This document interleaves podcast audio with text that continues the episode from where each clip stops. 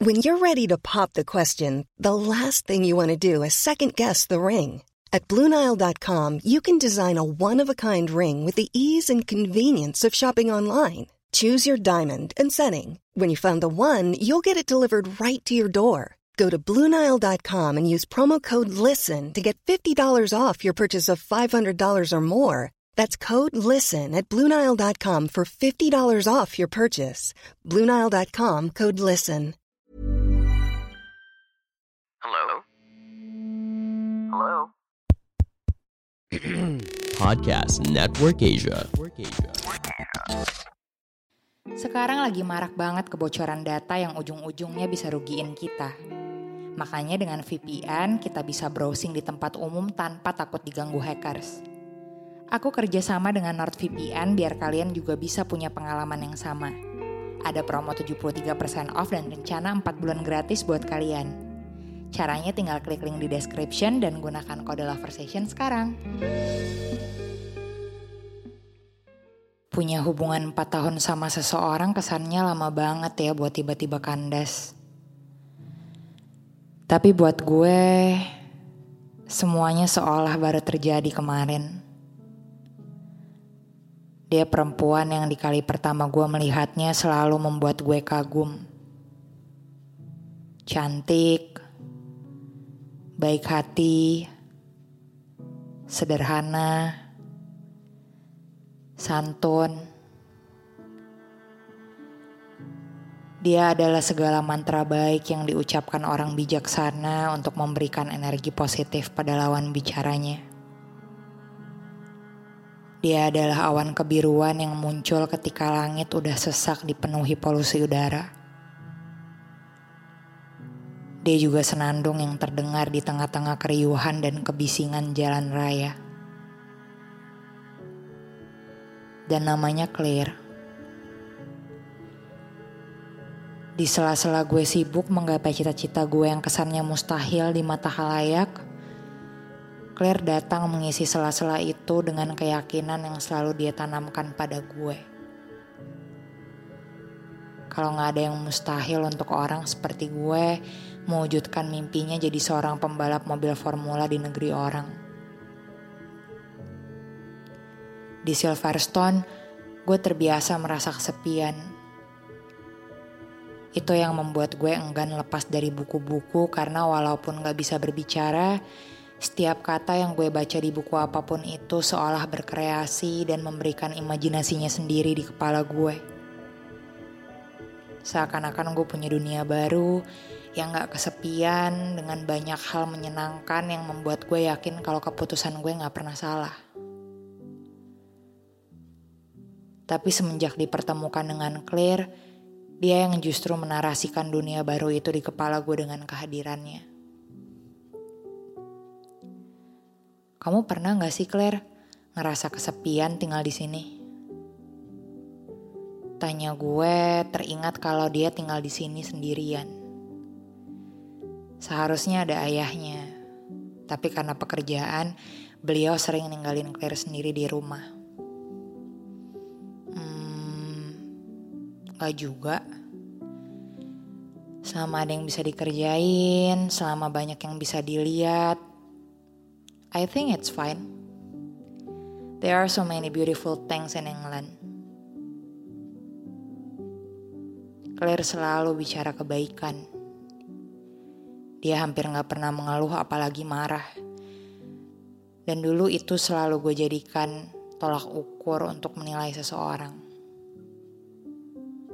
Ya, sampai saat itu untuk waktu yang lama gue pikir gue gak akan pernah menemukan perempuan sebaik Claire lagi dalam hidup gue. Dan empat tahun menjalaninya berdampingan dengan seseorang yang selalu gue kagumi selama ini rasanya hampir mirip seperti mimpi. I think my life is completely perfect. Cita-cita gue terwujud. Gak ada lagi orang yang melihat gue sebelah mata ketika gue berhasil diterima di sebuah tim besar di sirkuit Formula dua. Gak ada lagi kesepian. Hari-hari gue diisi dengan banyaknya kebaikan yang Claire berikan dan gue selalu yakin kalau gue juga melakukan hal yang sama untuk dia. Claire udah sangat luar biasa mendukung gue dan mimpi-mimpi gue. Dia gak pernah pergi ketika gue bertemu dengan titik terendah dan semua itu membuat segala ketakutan gue untuk kehilangannya jadi gak beralasan. Di tahun kedua kita bersama, Claire bilang dia ingin lanjut kuliah di Bali. Meskipun kaget, gue sangat menghargai dan mendukung keputusannya untuk tinggal di pulau yang memang selalu membuatnya jatuh cinta dari dulu. Kalau Silverstone adalah mimpi gue, Bali adalah mimpi Claire. Dia ingin menulis buku yang dipenuhi dengan sajak-sajak yang udah dia tulis bertahun-tahun lalu dan menyelesaikannya di Bali. Sama seperti Claire mendukung gue, gue juga selalu mendukungnya. Terlalu kekanak-kanakan kalau kita berpikir jarak akan membuat segala bahagia yang udah kita lewatin sama-sama lenyap gitu aja. Jarak gak akan sejahat itu sama hubungan kita dan apa yang udah kita perjuangkan. Dan seenggaknya gue percaya kalau keyakinan itu bukan hanya gue miliki seorang diri. Claire juga punya keyakinan yang sama. Karena harus keliling dari satu negara ke negara yang lain untuk sirkuit, kita cuma sempat bertemu satu kali dalam setengah tahun. Jarak waktunya hanya satu minggu. Dan seperti biasa, Claire selalu berbicara kebaikan. Claire selalu tersenyum dan gak pernah mengeluh. Claire gak pernah marah. Sama seperti apa yang pernah dia tulis di bukunya. Kebahagiaan adalah sesuatu yang cuma-cuma. Sama seperti udara dan air.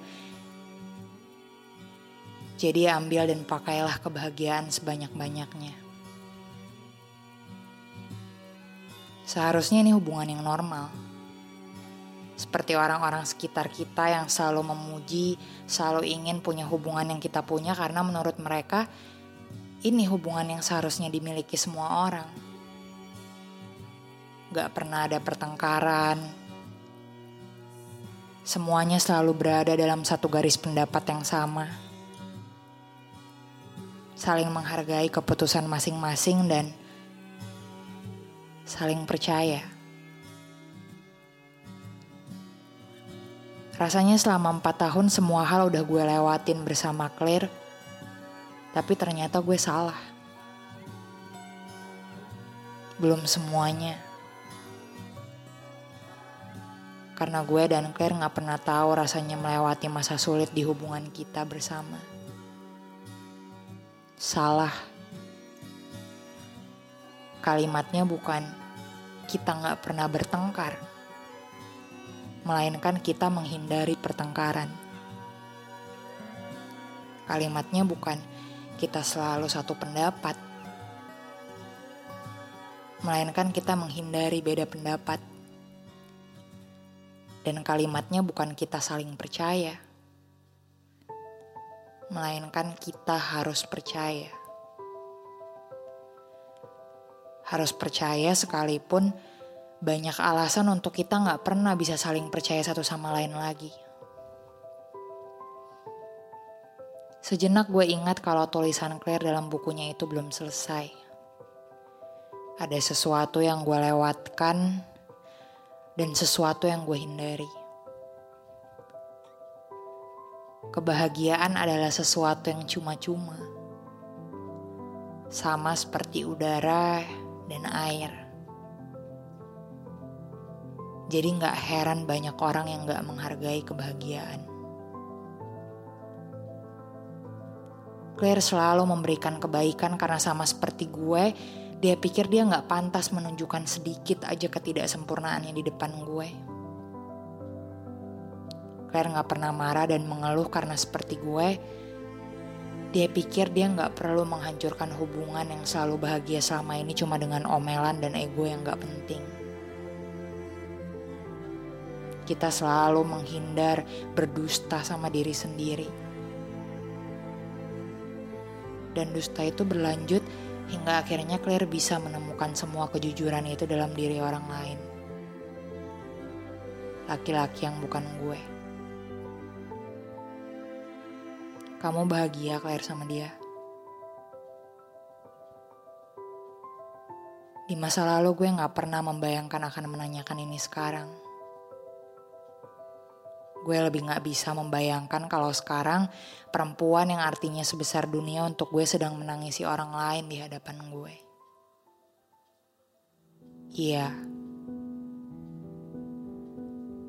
Dia mungkin gak pernah kasih dan nunjukin aku hal luar biasa. Tapi dia selalu ada buat aku, Kai. Dia gak pernah ninggalin aku waktu aku ngerasa hilang arah dan gak punya siapa-siapa. Aku bisa jadi diriku sendiri sama dia. Diri aku yang hancur, hopeless.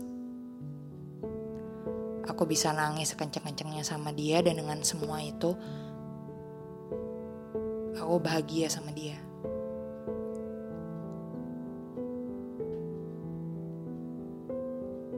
And that was when I knew I had lost her. Gak ada yang salah. Gak ada yang perlu disalahkan kecuali usaha keras kita untuk bisa selalu bahagia. Gak ada yang salah kecuali usaha kita untuk tutup mata sama segala kekurangan. Dan gak ada yang salah kecuali keadaan. Di masa depan gue masih akan terus menyesali hari ini. Hari di mana gue kehilangan Claire. Dan rasa sesal itu semakin terasa ketika dibumbui dengan kesalahpahaman gue dengan diri sendiri. Gue yang selalu berpikir udah melakukan yang terbaik yang gue bisa untuk seseorang. Gue yang selalu yakin kalau hidup akan baik-baik aja apapun yang terjadi. Dan gue yang gak pernah menyiapkan diri kalau di suatu hari nanti Claire akan pergi dan bertemu dengan seseorang yang jauh lebih baik dari gue. Sampai hari ini, gue masih mengingat dan mengucapkan segalanya dengan rasa menyesal yang masih sama. Pandangan dan opini yang disampaikan oleh kreator podcast, host, dan tamu tidak mencerminkan kebijakan resmi dan bagian dari podcast Network Asia. Setiap konten yang disampaikan mereka di dalam podcast adalah opini mereka sendiri dan tidak bermaksud untuk merugikan agama, grup etnik, perkumpulan, organisasi, perusahaan, perorangan, atau siapapun dan apapun. Hi, I'm Daniel, founder of Pretty Litter. Did you know cats tend to hide symptoms of sickness and pain? I learned this the hard way after losing my cat, Gingy. So I created Pretty Litter, a health monitoring litter that helps detect early signs of illness by changing colors, saving you money and potentially your cat's life. Pretty Litter is veterinarian developed, and it's the easiest way to keep tabs on your fur baby's health right at home. Go to pretty litter dot com and use code ACAST for twenty percent off your first order and a free cat toy. Terms and conditions apply. See site for details.